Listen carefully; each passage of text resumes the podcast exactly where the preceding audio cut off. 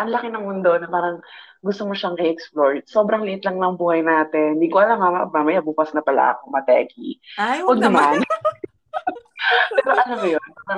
Halos lahat ng tao from different walks of life, ma ma-expose ka, makilala mo sila. At mas malaking perspective, mas maraming perspective yung makukuha mo. At mas maraming natututunan sa buhay.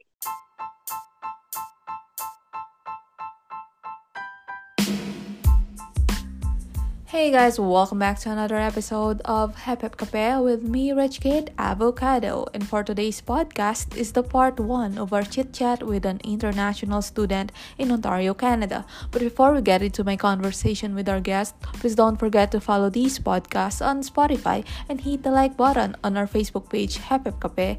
And if you also want to share your OFW story with us, feel free to DM me on my Instagram account at rejkid.avocado. That's R E J K I D that A-B-O-C-A-D-O. So there you go, guys. Grab your coffee and let's get started.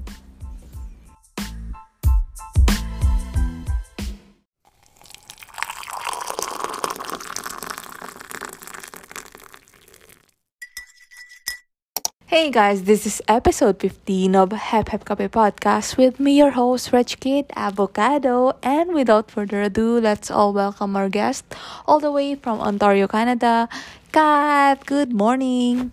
Hello, good evening. yes, good evening good in evening, Singapore. Red. Yes, and sa mga ah, nakikinig. yes, yan. Thank you so much, Kat, for joining me here in this podcast. So, kamusta? How is this pandemic changed the way you live now in Ontario? Um, well, hindi naman ganun kabagong-bago since um, like usually yung pandemic ang naapektuhan lang is yung mga taong talagang yung work is nasa labas or laging nasa labas. But then, ako, hindi naman gano'n nagbago actually. Um, nung nag-aaral na ako sa bahay, parang mas gusto ko yung nag-aaral sa bahay than going to school. oh, um, okay. but, yeah, well, kasi naman din yung biyahe ko usually is an hour, sometimes an hour and a half. And sobrang saklap kapag magantay ka ng bus under the snow. so, Ay, ganun. Medyo hassle, no? Yes, at sobrang lamig para sa balat ng Pilipino. oh, hindi sanay. Hindi sanay. Yes, actually, oo. Pero kayo ay vaccinated na dyan? Um, ako, inantay ko pa yung schedule ko for my second dose. But, ano, yung mga kasama ko dito, mostly sa kanila, um, fully vaccine. Or sinasabi nilang double-double na. Ah, double-double. wow. Pero anong Yeah. vaccine nyo dyan sa Canada? Merong Pfizer and uh, Moderna yung isa. Nakalimutan ko. Pero yun, Pfizer yung usually na inaano nila dito. Um, kasi yun din yung mas gusto ng mga tao. Mm-mm. Pero dyan ba hindi naman lockdown or... So, dalawang beses nag-hard lockdown dito. Pero ngayon, ito na yung parang pinaka-bukas nila.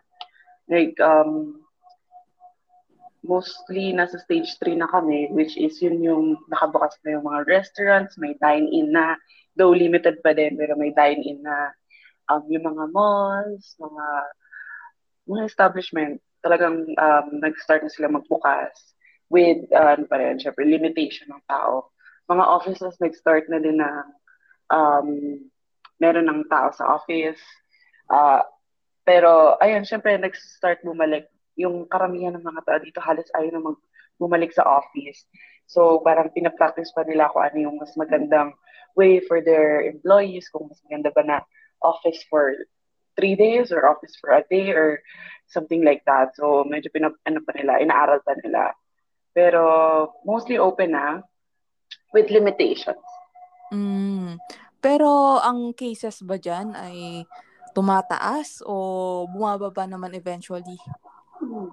Actually, hindi ako updated yung nagbukas na lahat. Ah. Pero, yun nga, kaya din nagbukas na dahil nakakita na sila na magandang, I mean, yung, yung hindi na ganun kata- kataas yung everyday cases. So, bumababa na, kaya din na nagbukas na sila. Mm. And yung roll-out vaccine, is mas mabilis, mas marami na rin taong nagpa-vaccine, although meron pa rin mga ayaw pa, pero at least compare last year, mas mukhang safe na since may mga vaccine na tayo. Mm-hmm. Sa Pilipinas, sa Rizal, yung mm-hmm. yung family mo, na vaccine na ba sila doon? Yes, na-vaccine na sila. Um, actually, uh, feeling ko nagantay na lang sila ng second dose, pero first dose okay na. Uh, medyo hirap din kasi magpa-schedule. Mm-mm. Saka yung vaccine, um, medyo, ewan ko, siguro hindi ganun nga kadami yung vaccine. Siyempre, mga, uh, mga probinsya uh, medyo nagkakaproblema ngayon sa ganun eh. Ewan ko, wala, hindi, hindi ako super updated. Hindi ako, kaya ako magsalita. oh, actually, natanong ko lang kasi uh, sa province namin sa Pangasinan, yung mm-hmm. parents ko hindi pa na-vaccine kahit first dose. Though, nagpa-schedule na sila. Kaso wala pa rin eh. Hindi ko alam kung bakit. Ang mahirap kasi yung schedule na hindi naman ano, reliable. Kasi, yes. Hindi alam kung kailan darating yung vaccine. Eh. True. True. Yung problema ngayon sa atin. Ayun nga. Well, maraming donations na dumarating. So, hindi ko alam kung paano yung distribution nila ng mga donation. Ayan ang hindi natin alam. Yun na nga. At yeah. no comment hmm. tayo dyan. no comment tayo. Alright. At least um safe tayo, tsaka yung family natin so far. Yung kapatid ko sa Pilipinas ay nag, nag, na, nagka-COVID. Pero tawa naman ng Diyos, siya lang yung naapektan. Kasi maraming tao lagi sa bahay namin. So, mm-hmm. at least, um, kahit paano na-isolate yung sarili niya, naagapan niya yung sarili niya na hindi ganun lumabas. Well, ang ano namin is, nag, nakuha niya yun nung nagbangko siya. Kasi hindi naman kami ganun lumalabas, di ba? Pero, oh. ayun, sa bangko pa niya nakuha. ayun lang. Buti na agapan agad. Uh, pero na, oo. Oh, yun nga ang maganda. Alright. So, proceed naman tayo sa main questions of this podcast. Yes. Ayan. Cool. So, can you give us a brief background about your international student life in Canada, ano ba yung course na kinu- kinuha mo dyan? Kasi right now, graduate ka na, no? Kailan ka graduate ulit? Um, nung ano lang, April. So, ako ay si Ka. And bago ako mapunta ng Canada is um, graduate ako sa university na ang kinuha ko is Communications, Bachelor of Arts in Communications. Mm-hmm. And then, after I graduate, nakapagtrabaho ako ng halos dalawang taon na rin. Um, puro karamihan, racket-racket lang. And then isang um, regular na work na halos eight months sa events industry uh, mostly. And then after that, um, nag-aral ako dito sa Canada. Uh, dalawa yung programs na kinuha ko. Parehong postgraduate certificate. Um, isang integrated communications, and then isang event management. And obviously, kinuha ko yun dahil um, connected siya sa program ko before, as a, oo, sa kinuha ko sa Pilipinas na mm-hmm. course. Tapos, pareho din siya halos sa trabaho ko sa Pilipinas. So, gusto ko, connected pa rin siya. Uh, more than that, yun din kasi yung talagang gusto ko, yung passion ko na career na gusto ko talagang i-pursue. So, yun yung kinuha ko dito. And, Um, ngayon, um, after two years ng pag-aaral ko, um, graduate na ako na itong April, as I mentioned earlier. And right now, nag-aap ako ng trabaho na related din sa program na kinuha ko. And at the same time, may uh, work din ako para syempre ma-providean ko naman sarili ko dito sa mga Mm-mm. expenses. Makatulong din sa family um, sa bah- sa Pilipinas at makaipon-ipon na rin, makapundar din dito sa Canada. As goal ko is bukod sa mga kuha ng trabaho na related sa akin, is maka-apply din ng permanent residency um, at least two or three years from now. oh, nice. Nice. Currently kasi yung permit ko, open work permit, postgraduate work permit, and hanggang ano lang ako dito, 2024, three years lang. So, kailangan before matapos yung permit ko, eh, maka-apply na ako ng permanent residency or maging eligible na ako. Ayun. Oh, that's nice. Lumipad ka ng Canada noong 2019? Tama ba? Right. Correct ka dyan. Yan, 2019. So, ano ba yung pinaka-reason? Bakit mo naisipang mag-international student muna ako? Kasi nag-work ka naman sa Pilipinas for two years? Well, three reasons. So, una kasi andito na yung ate ko bago ako pumunta dito. Nag-aral din siya. So, parang ako, nainganyo na, nainganyo ako na parang, parang, ang, ano, parang gusto ko rin lumipat. May experience naman na hindi lang Pilipinas yung um, market. Market! Market ko, hindi. um, experience naman global. Kasi yung Canada, hindi lang naman, usually hindi lang Canada yung ano nila eh. Inaasikaso nila or yung market nila minsan, uh, mas ano sila kumbaga, like yung mga news dito, hindi lang naman about Canada, di ba? Meron ding ibang country. So parang gusto ko na may experience naman na glo- um, glo- in, globally yung hinahandle ko na events or Oh. at least yung mga trabaho na makukuha ko dito na more on mas malaki yung um, hawa or mas malaki yung exposure ko. Um, kasi feeling ko, hindi lang Pilipinas eh. Ang laki ng mundo. Ganun. True. Ang laki ng mundo na parang gusto mo siyang i-explore. Sobrang liit lang ng buhay natin. Hindi ko alam, mama, mamaya bukas na pala ako mateki. Ay, Huwag naman. Pero alam mo yun, parang ang saya din na experience na hindi lang itong lugar na to, kundi pati yung iba, pati ibang tao, ma-experience mo yung ibang races. Sa atin kasi more on Philippines, mga Western na tao. Pero dito, Filipino, um, uh, North American, American, um, mga Middle Eastern, mga ganun. So, parang halos lahat ng tao from different walks of life, ma ma-expose ka, makilala mo sila. And mas malaking perspective, mas maraming perspective yung makukuha mo. And mas maraming matututunan sa buhay. So, yun yung first ko. Um, second is, yung parents ko, ayaw na ako sa Pilipinas. Totoo. Totoo. Um, hindi kasi yung usual, di ba, sa atin, kapag, so, yung mga, yung parents ko naman, hindi naman sila super conservative, pero alam mo yung, ang way of thinking kasi natin na pag hindi ka, walang exam, para battle, battle exam, ano yung tawag nila sa Ah, ganun? yung board exam. Kaya yung mga ganyan. Kung, ano battle exam? Ayan kasi, nagkakape ka ba? Magkape ka muna. Ah, eh. Nakakadalawang stick pa lang ako ng kape ko. Eh, nako. Anyway. So, yun na nga, pagka hindi ka na gano'n na exam, parang, alam mo yan, parang hindi ka, Mm, parang Yun hindi yung- professional yung dating na yes. kasi non-board exam. Ang course mo ay arts. Yes. Artist pa ako. Tapos Mm-mm. parang, ah, may, parang hindi ba nila nakikita na aasenso ako kung ito yung program ko. Although medyo Mm. okay na two years pa ako nag-work, di ba? So parang, um, ang ina-expect nila after that is, meron akong, alam mo yan, stable, stable. Mm-mm. May bahay. Uy, kahit Oo. b- may boards yung ano, yung course mo, no? Hindi naman ganun Oo. kadali. True. So parang in-expect nila na gano'n. So, Oo. and hindi na rin nakikita, hindi na rin actually nila nakikita na talagang aasenso ka if nasa Pilipinas ka, na ganito lang, na ganun yung course mo, na hindi um, teacher, na hindi medical or something na field. So parang hindi na nila nakikita na may future sa Pilipinas. Um, so ganun. Ay, hindi ko alam. Siguro kasi yung tatay ko na-experience niya rin mag-work abroad, na-experience na mag-work sa Pilipinas. So, kaya yun yung point of view niya. So, Mm-mm. kaya sila na may ibang bansa kami para din kami matuto sa sarili namin na mas malaki pa yung opportunities namin.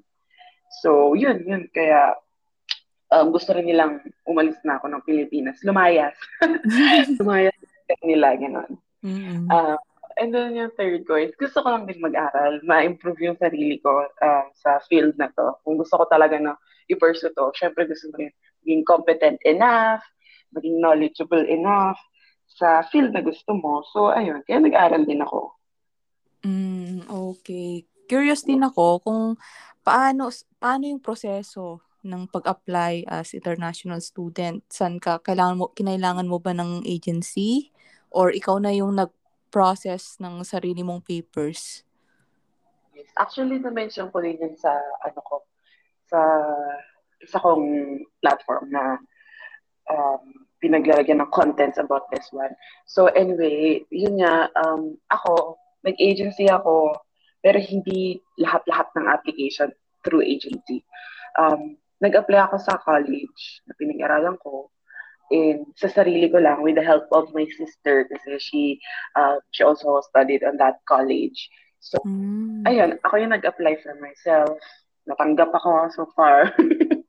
um, hindi, actually, hindi naman ganun kahirap mag-apply. Unlike sa atin na, siguro kasi college, hindi siya university. Um, walang exam para makapasok dito. Oh, as long as, yes, as long as meron kang um, credentials. Like, kunyari ako, postgrad certificate. So, kailangan, since postgrad, kailangan meron kang certificate from a college or university para makapag-aral ka ng postgraduate. Mm. If diploma naman, if diploma lang o high school um, certificate, okay na yun. So, as long as meron kang credentials, hindi mo kailangan na may work ka na before. Hindi mo kailangan yun. As long as may um, credential ka na nag-aral ka ng uh, bachelor's before, okay na yan. So, kaya nakapag-apply ako. Then, nag-additional lang ako na meron akong work before, pero that's not needed. And syempre, kailangan mo rin ng proof na meron kang uh, kakayahan nabayaran yung tuition fee mo, tsaka mm-hmm. nakakayahan para makapag uh, maka masustain maka, yung masustain yung sarili mo pag nandito mm-hmm. ka na. So yun yung mga pinaka requirement nila para makapag-aral ka dito. Um, so, yung part ng pag-apply sa college, ako na yung um, nag-asikaso noon. But then, parang medyo nalito ako nung binabasa ko yung pag-apply for visa. Pero nalito ako. Eh, hindi naman ako ganun katalino sa English. Um, so, kinailangan ko ng agency for that. Realize ko na, ay, magpapasa lang pala doon sa visa officer, doon sa uh, immigration officer doon sa Pilipinas. Pero, ay, madali lang pala. Hindi ko pala mm. kailangan ng agency. Nag-overthink lang ako. And everything works out well. Siguro kasi ako single lang ako nagpunta dito, then meron akong sponsor for my parents. So for madali lang naman, ang pinaka-struggle lang for me is yung proof of fund. Yun ang usual na struggle. Um, Siyempre, papakita mo yung pera na kaya mo sustentuhan ng sarili mo and yung mo. Then hindi ganun ka dali na ipakita yun. Siyempre, malaki din yun eh. Mm-mm. And yung Canadian dollars sa Pilipino, medyo malaki mm, yung... Malaki lang palitan, no? I think 39 pesos yata ang isang dollar, Canadian dollar. Yung so, proof of fund, quote and quote, um, show money na tinatawag. Yeah. Mga magkano ba yan ang average na kailangang i-present? Um, so, ang nakalagay mismo dun sa website nila, kung one year ka mag-aaral dito, kailangan 10,000 Canadian dollars ang ipakita mo for proof na kaya mo yung sarili mo i-sustain. Wala pa doon yung proof na kaya mong bayaran yung tuition mo. Oh, so, kung tuition, okay. So kunyari, ang tuition mo is, um, kunyari, ang average, 15,000 Canadian dollars. Kunyari, yun yung tuition mo. Kailangan may ipakita mo yung 15,000 and yung 10,000 Canadian dollars doon sa proof of fund mo. Kahit magkaibang bank account yun, basta pagkainad mo, yung bank account na yun, is magkakaroon ka ng 25,000 Canadian dollars. Approximate. Mhm. Ayan, kaka-convert ko lang. Nakita ko almost or more almost 1 million pesos Okay. ang kailangan yes. for a year. For a year. Yes. Nabanggit mo kanina dalawang programs yung tinake mo diyan, 'di ba? So ibig sabihin yes. 2 million or kahit ah. for one program lang yung ipapakita mo. Ayan na, nakakita kami ng loophole. One program lang yung pinakita ko at first. Um, since nagbalak din kasi ako na hindi na mag-aral sa susunod. Um, mm. So, one program lang din muna kinuha ko. Kasi parang inisip ko, what if magkaroon ako ng trabaho? Hindi ko na kailangan ng isa pang program, di ba? Um, yun yung ano, parang idea ko in a very positive, ideal life. Pero mm-hmm. syempre, life happens, pandemic happens. Yes, so, exactly. kinailangan, kinailangan ko mag-aral pa ng isa. So, mm-hmm. ayun. Kasi kapag isang program lang kinuha mo, um, baka lang malito yung mga re- uh, readers, yung mga, mga listeners. listeners no? yes. kaya dalawa yung program na kinuha ko. Kasi pag more than one year ang inaral mo, makakakuha ka ng three years na postgrad work permit. And syempre, the longer the stay here, the longer the chance na makakapag-prepare ka for your permanent residency. Kaya Mhm. ang kinuha ko is two years. Yan, pag one year, ang work, ang study mo, one year din yung makukuha mo na work permit. Eh, as an overthinker, feeling ko hindi ako makakahanap agad ng work in one year. Eh, ang eligibility dito is kailangan may one year ka na work experience. Depende pa yun sa, sa skill level. Mhm. Oh, Yun. I see. Ganun pala. Oo. So, medyo madami-dami ding eligibility or requirement para maging Pero- eligible ka. Ang programs ba dyan is mostly one year lang? Meron ba kayong programs like that will last like two years? Yes, meron, meron. Mm. Um, meron mga two-year diploma, ganyan. Or pwede ka Mhm. rin masteral. But how long did it take? Like the process hanggang sa makarating ka dyan sa sa Canada? Mga months or weeks lang? Ako nung three months kasi may work ako rin so hindi ko ma-asikaso agad. Pero um, yung iba, a month, okay na. Gawa na. Nice. mm Ah, maganda lang din magkaroon ng time frame na mas maaga. Kasi yun nga, what if li- life happens, right? Or medyo na-delay, pandemic, na na-delay yung mga deployment ng passport or whatever. So, mas maganda din na meron kang um, allowance kapag mag-apply ka. Mhm. By point system sila, no? For the student Yes. visa or no? Um, what point system says? No, no. Kailangan lang Ah. talaga meron kang school Ah, college admission. pinag-apply dito. Oh, Yes. I see. But for PR application, Point system. Oh, nice. Yes. Yun. Ay, Pwede ko bang tanungin, ah yung ilang taon ka nung punta ka dyan? Like two years ago. 22. 22. Oh my God, you're so young. Why? Age, age doesn't matter. Ala, It doesn't matter. It's the courage. it's the courage. Lakas ng loob at kutob. Yun nga sabi ng Yes. friend ko. Tama yun. Oo. Pag na-feel mo na ito talaga, feeling ko may mangyayari sa Mhm. buhay ko. Go mo na, Push push mo na yan. True. Oo. Kasi kapag nandito ka na, parang gagawa mo na ng paraan eh, para mag-work eh. Oh, there's... Parang, ay, sayang yung pera ko. Oo. sayang yung pera ko, kailangan ng paraan. Oo nga. Pero yung ate mo ay ay ti- ay sorry, ay estudyante din diyan sa ngayon Yes. or Ay, graduate na siya. ah, So, grabe. on the way na siya to, ano, pag-apply ng PR. And then how about yung tuition fee? Mga how much ba yung inabot ng isang program? Yung, yes, yung average kasi for a year nasa 15,000 Canadian dollars. Mm. Yung average. Meron ka maahanap na 10,000, 12,000 Canadian dollars. Pero, ayun yung average, 15. Ayan. Mm, Tsaka may mm. mga ano dito, um, mga bursary na kapag karating mo dito, kunyari, sobrang taas ng grades mo. Ayan. Pwede ka mag-apply dun sa bursary. Um, makakuha ka ng pera from them. Ayun. Kaya ako Oh. hindi naman ako ganun kanino, kaya hindi ko na pinush yan. Grabe siya. Sige, sa inyo na yan. Sa inyo na yan. Magtatrabaho na lang po ako. so ikaw ay nung nag kakatapos mo lang ng second program mo, no? Yes, second program, yes. Tapos na, tapos na. And nasa postgrad work permit na ako ngayon. Mhm. Hindi na. So while studying, Mhm. ma- nag nagpa-part-time job ka rin? Mhm, Nag-part-time job din ako. Actually, nakadalawang trabaho ako din magkaiba. Ay, talaga? Oo.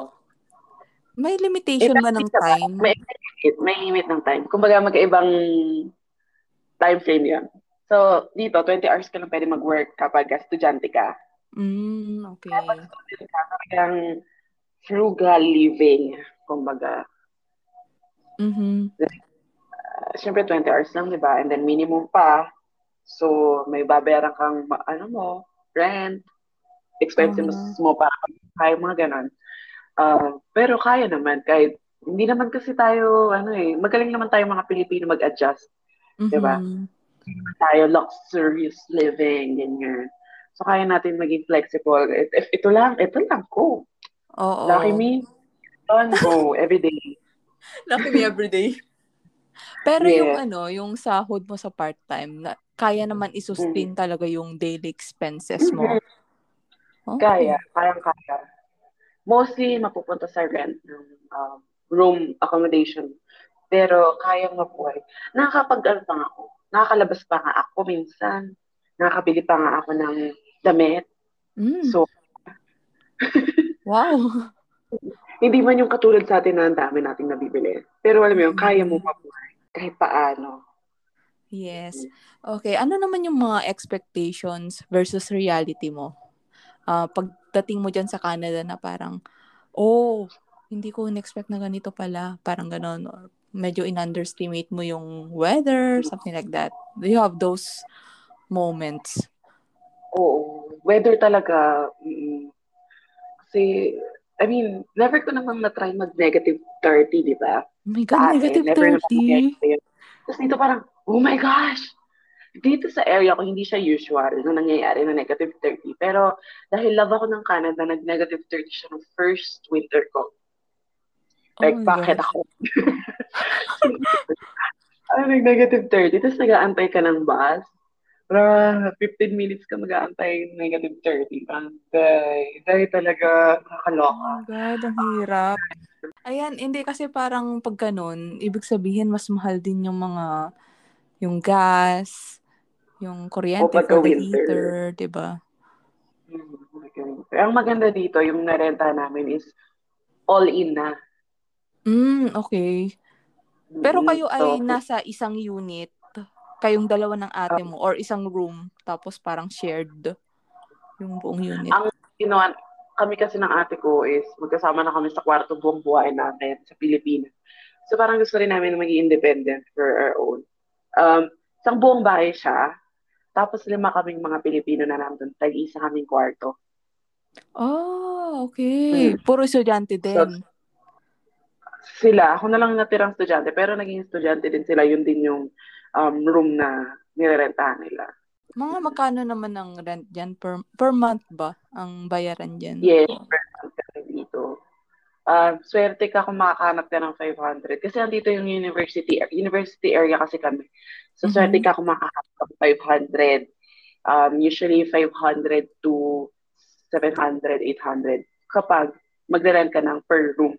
Pero kung Oh. makahanap ka ng shared, pwede ka makahanap ng 300 to Mhm. 50 pang.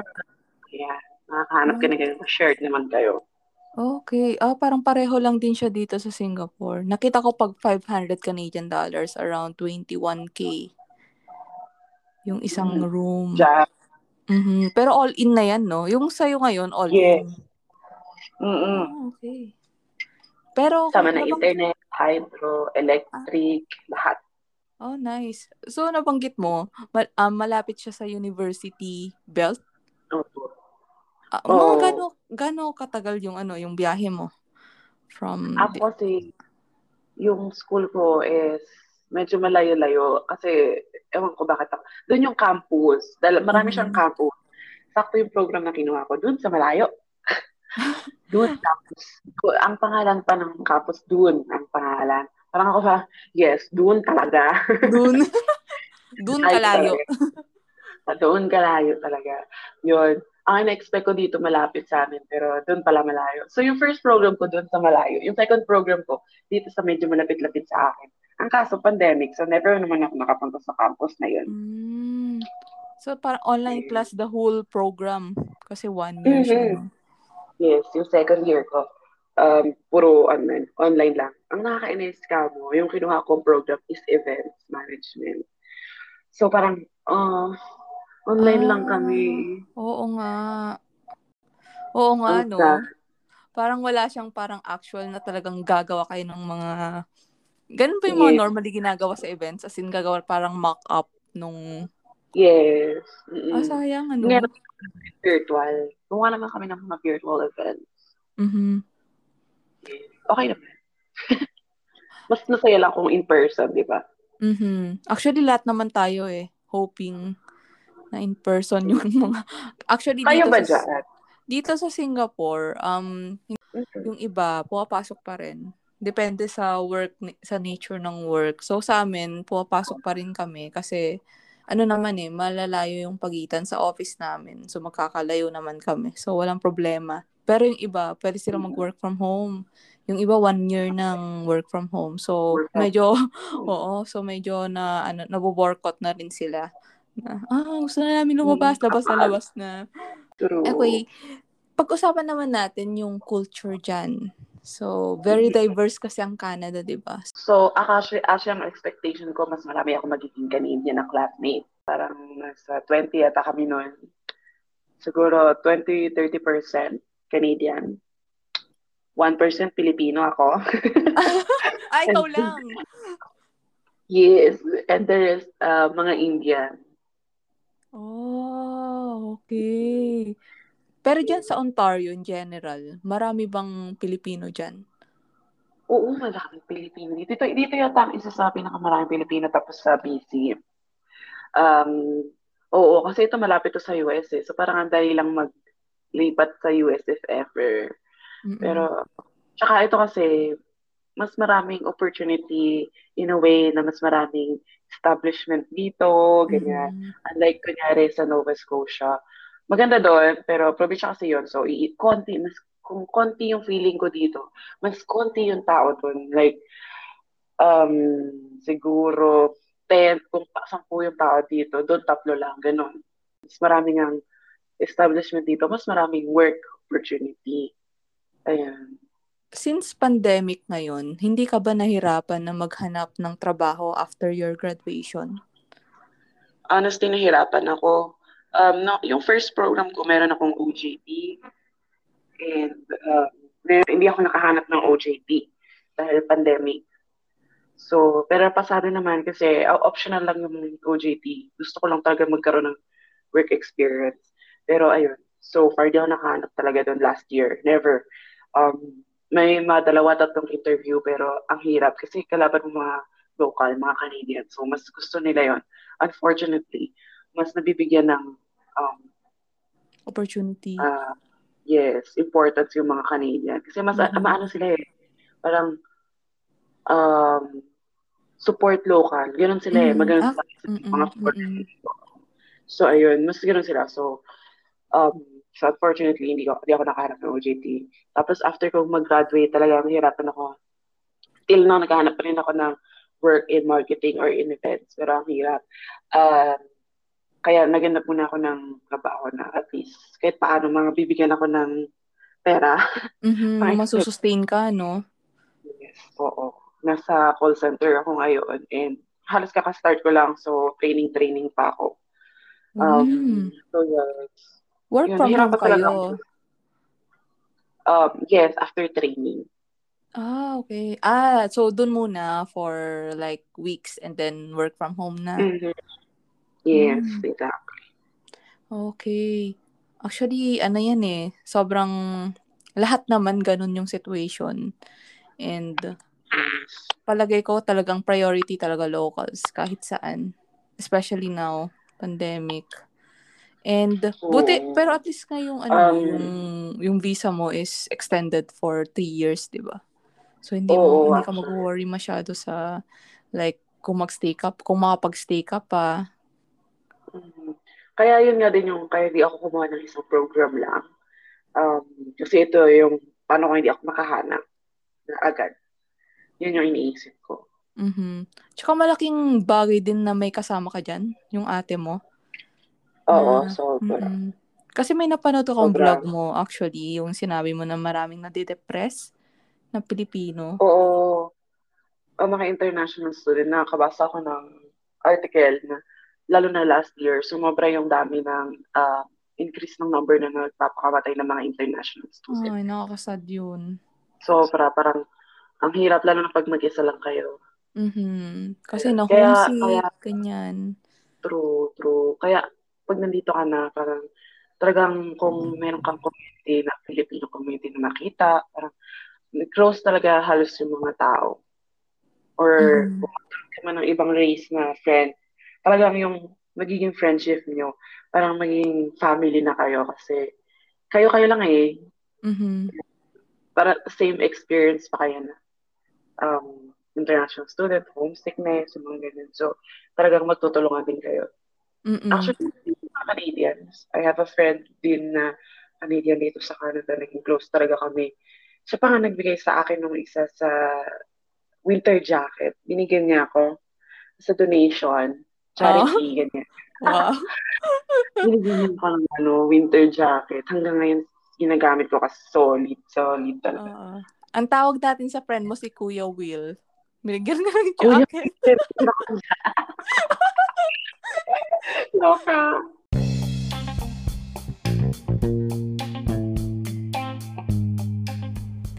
Hey guys, so that's part one of our chikahan with Kat, the international student from Ontario, Canada.